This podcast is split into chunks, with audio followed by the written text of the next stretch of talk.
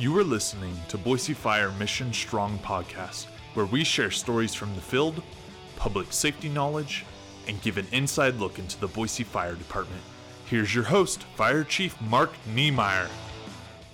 Hello, Boise, and welcome to episode six of the Mission Strong podcast. Today, I have the great opportunity to be joined by two of our hazmat team leaders, Battalion Chief Roy Mitchell, Captain Jake Zebell. First off, thanks, thanks for joining us. Really appreciate it. Thanks, Chief. Thanks for having us. So, for those listeners that may not know, what is our hazmat team? So the, the Boise Fire Hazmat Team was established in 92, and it actually was a joint team with Caldwell back then, where we'd have half respond from Boise, half respond from Caldwell. And uh, we actually used Station 6 and Station 5, and they'd alternate back and forth moving apparatus. So we had two hazmat stations, one set of equipment that would move back and forth. And um, so that was kind of the, the, the, development of it, but it was designed for um, the intent to respond to obviously hazardous materials and stuff. But uh, as, as we evolved, we went to Station 12 was the next step, and then eventually here in 2010. So we respond to all hazardous materials, chemical, biological, uh, weapons of mass destruction, uh, illicit labs, you name it, anything that would be chemical or bio, we'd, we'd have the capability to respond.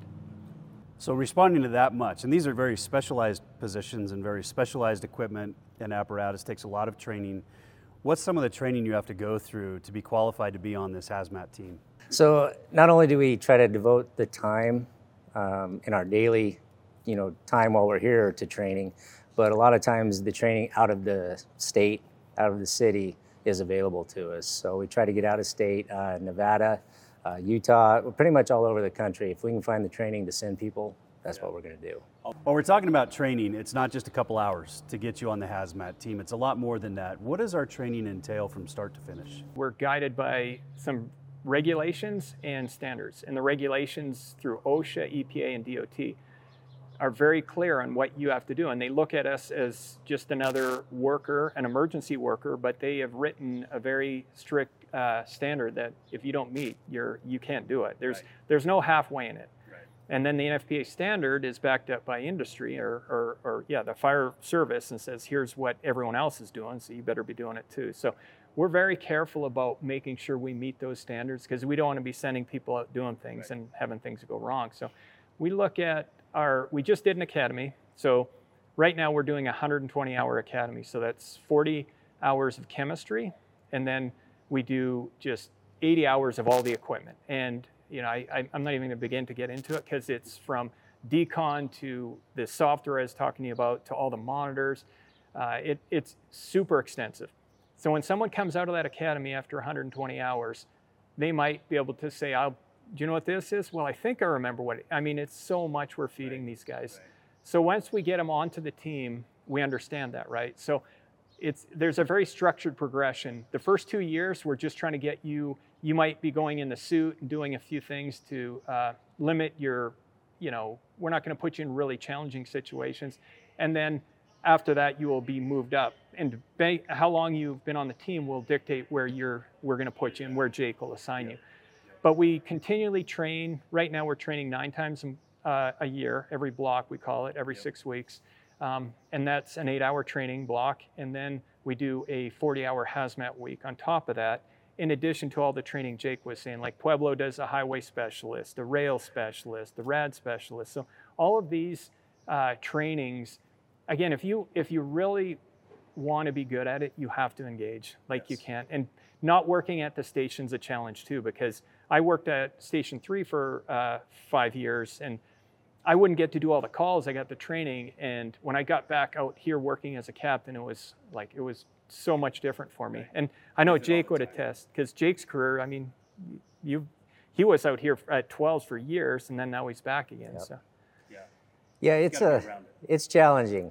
And I think now with the Station 14 opening and doubling up with hazmat personnel yep. is going to really help us in that aspect of getting yep. together and train.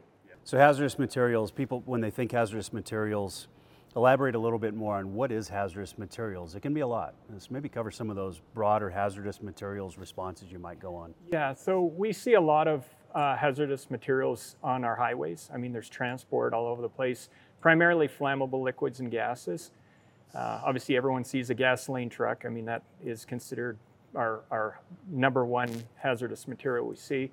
Uh, rail, uh, facilities, all kinds of, as our city grows, we're seeing more and more activity. Um, it, it's just, unfortunately, it tends to be the most hazardous materials work the best in different processes. So um, as we grow and we see more industry, we're going to just see more hazardous materials. So, uh, and then anywhere from mercury exposures, mercury uh, that's been kicking around in the state for the last hundred years yes. from mining. Yes. See a lot of mercury in, in Idaho.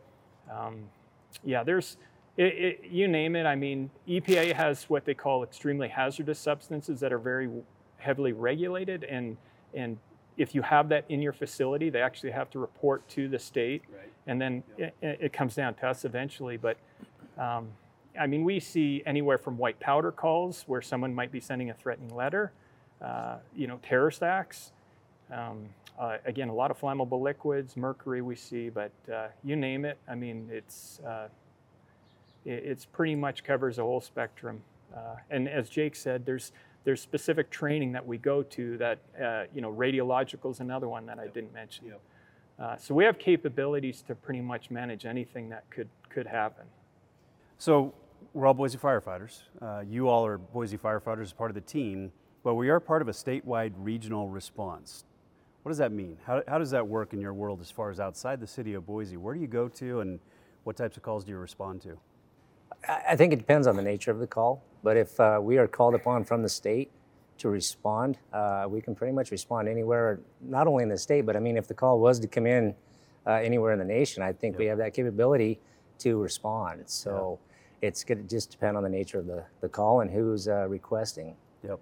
So, so, Chief, we're very heavily regulated as far as what we're, if you don't have the training, it's almost like paramedicine, right? right. Like if you're an right. EMT, you don't dare do certain things. Right. And it's the same thing with hazmat.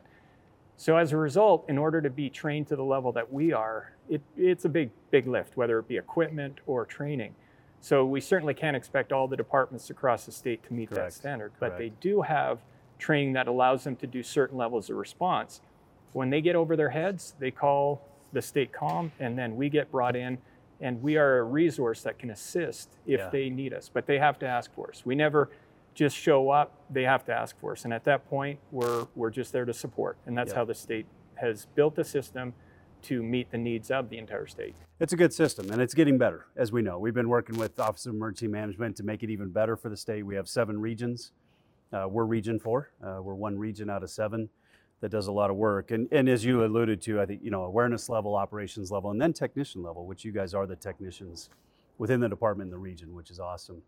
Uh, speaking of statewide responses, we had a pretty big one not too long ago up Highway 95 uh, outside of New Meadows. Not necessarily considered right in our backyard, but like you alluded to, Jake, uh, we can go anywhere at the request.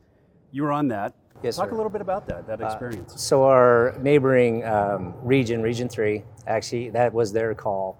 Uh, but because of some of the capabilities that we have here, that they do not, and in that case, it was a tanker truck full of propane uh, a little over 12,000 gallons of propane. Uh, it was on its side, and they needed to flare it off. Um, that was the only way to safely upright that that trailer. Right. Well, uh, we got involved on the state com call, and they requested assistance, and we went up there, and about 30 some odd hours of flaring, we we emptied that trailer, and we got back. Got it turned up just right. Yeah, yeah. yeah it was just because of uh, just some of the capabilities that we have that, like I said, that they did not have. Um, well, you guys represented us well. I got some feedback and thanks it. from uh, the chief up there as well as Region 3. And, and that's really the fire service, right? I, a lot of people don't know that is that at the end of the day, when the big thing happens, that we all come together, it doesn't matter which department, and we come together and get to work and do a good job. So nice work on that one Thank for you. sure. So, Jake, you mentioned the flaring operation on Highway 95. That's got to have some inherent dangers to it. Well, it does, yeah. So you're you're dealing with a flammable gas, yeah, a lot of it. And so what that involved was us uh, hooking up some of the specialty equipment that we have. And pretty much the simple version of that is taking the container and the product in the container, and we're actually just burning it off right. uh, in a controlled fashion. Um, the problem that we had up there was we were in the middle of the mountains, and so we were having a hard time with uh, different equipment, yep. and we had to make do, and yep. we did. uh, in a safe fashion. And so, uh, kudos to the, the companies up there, um, the team, uh, the adjoining uh, regional team from Team Three. But uh, yeah, that's pretty much what flaring is. It's just taking the product out of that damaged vessel and just burning it off. It's a it's a big candle. But still dangerous. Yes, still have to have hose Very lines present. so. Still have to have all of it. Communications, some of those things we we Everything. realize were challenging when you're in the middle of the mountains Yes, and sir. you don't have great communication. And how do you how do you, how do you overcome that? So Yeah, one, one of the challenges with, with propane, and everyone's so comfortable with propane, but remember, it's, it, it's in its liquid state in that container, and it doesn't want to be. Right. So if it comes out catastrophically, if it was to rupture, it, it, it creates a huge vapor cloud, right? So, Yes. you know, Jake's dealing with a damaged container in an environment that you really can't do a great assessment on. You don't want to move it, and you're trying to manipulate valves and get the, the vapors off it in a safe manner. You know, air monitoring, doing quick assessment, but at the end of the day, it was, I mean, you're talking 12,000 gallons of uh, propane and it expands 290 to 1, so you can imagine the cloud yes, if things would have went cloud. bad. Uh, what else? What else would you want our listeners to know that they might not know about a hazmat team, about the equipment we have and carry, the science behind it? There's a lot of science Yeah. behind. So, so really, uh, you know, it, it, it, it fits well with the fire service. I mean, it makes a perfect sense to put fire and hazmat together. Uh, I've, I've been on the team for 20 years, and um, I've been very fortunate to get a lot of good training. Uh, and our department's been very good about giving us really good equipment. But it, it really is its own animal. Like if you, it, it, I, I mean, everything we do is perishable, but I, I consider it kind of like detective work. So when we when we go onto a scene, it could be something where someone hands us papers and says, "Here's what it is," and then we have the knowledge of the chemical and the container, and we'll we'll do a little bit of research, making sure that we're we're what we what we see on our meters is what we should be seeing, um, which is pretty straightforward. All the way to you could have a abandoned building and someone was in there and got sick and you have no idea it could be boxes of old stuff and the cool thing that i find that really i really enjoy about hazmat is it's very different in fires. When we go on a structure fire it's like quick like things are happening so rapidly. On hazmat we we have the ability to slow it down and it's it, it's really detective like so you know jake and the whole team is tasked with a first you have to know your chemistry. You have to understand products very well. You have to understand the containers at the rim. like he was on a what they call a 331 which is a very stout container that holds just like a propane bottle that you'd have in the back you know you can drop those from the top of your house and they'll be okay right so understanding containers um, and then al- al- also understanding the technologies we have so when i got on the team a lot of it was uh, burning mixing in water it was just chemistry it's like a chemistry set and now we have technology. We have a device, it's called the uh, GCMS, gas, gas chromatograph mass spectrometer. And it is like the gold standard, state of the art type uh, detection capability. And to think that you're just going to give that to a firefighter and be able to Right. use is pretty amazing. Yeah. And that's so I, I think what I'd like to share is that it it takes a huge commitment to be good at this, and and, and for me it's been 20 years, and I and I and I love it. I really do enjoy it. I like the opportunities that departments provide me. I like the opportunities the states provide me, and and just the guys that we have working with have been great. But it really does present a whole different challenge than than than fire, and then working with different agencies, right? Like we always joke if we get a call out in the middle of some some county, like the sheriff's in charge, but as soon as we show up, they wave and like, hey, we're and it's like, no, no, no, you're like they always want to leave, like we're there, right? So a lot of it's education too, just trying to teach uh, how how we fit into the system. But as you had mentioned, the system in Idaho is great. Yeah. It's it's it's state of the art. So And I think kudos to you, uh, Roy. You, you've been a leader in hazmat across the state. People recognize you as one of those leaders that's continuing to help us evolve and get better as a state uh, from our regional response capability. So thank you for that. You're welcome. Yeah, I've had, and and going back to '92, obviously I wasn't on the department back then, but we've had very dedicated people. Um, the mentors that Jake and I got to work with, um, they've since retired, but have really put us on the right path as a department. And and we, you know, even in 2015, I think we had our team go down. Well, part of our team with some state representative or some other state members went to the Urban Shield in Northern California and won it, which is you're you're competing against state or different California teams that are dedicated teams and little old Idaho go down there and Yeah. take the championship. So it, it, it really does say a lot to the people that have that have been before us and set us up for success. Very dedicated. The team members, I've, I've watched it play out since I got here. Very dedicated team members, and certainly we're doing everything we can to keep evolving the equipment you have and, and the training you have. And part of that's that relationship with the state of Idaho Yeah. as well. Uh, and I think for our listeners, it's important to understand too, this is a regional response team. And so when we do deploy to Highway 95, there's a reimbursement aspect that happens as well. And so it's not the Boise taxpayers footing the bill for a regional response. And that's why the system works so well is that we can offer that. We have the training, we have the members, we have the qualifications, and then when we do deploy, there's a reimbursement to keep us whole, which is a really cool system. Yeah.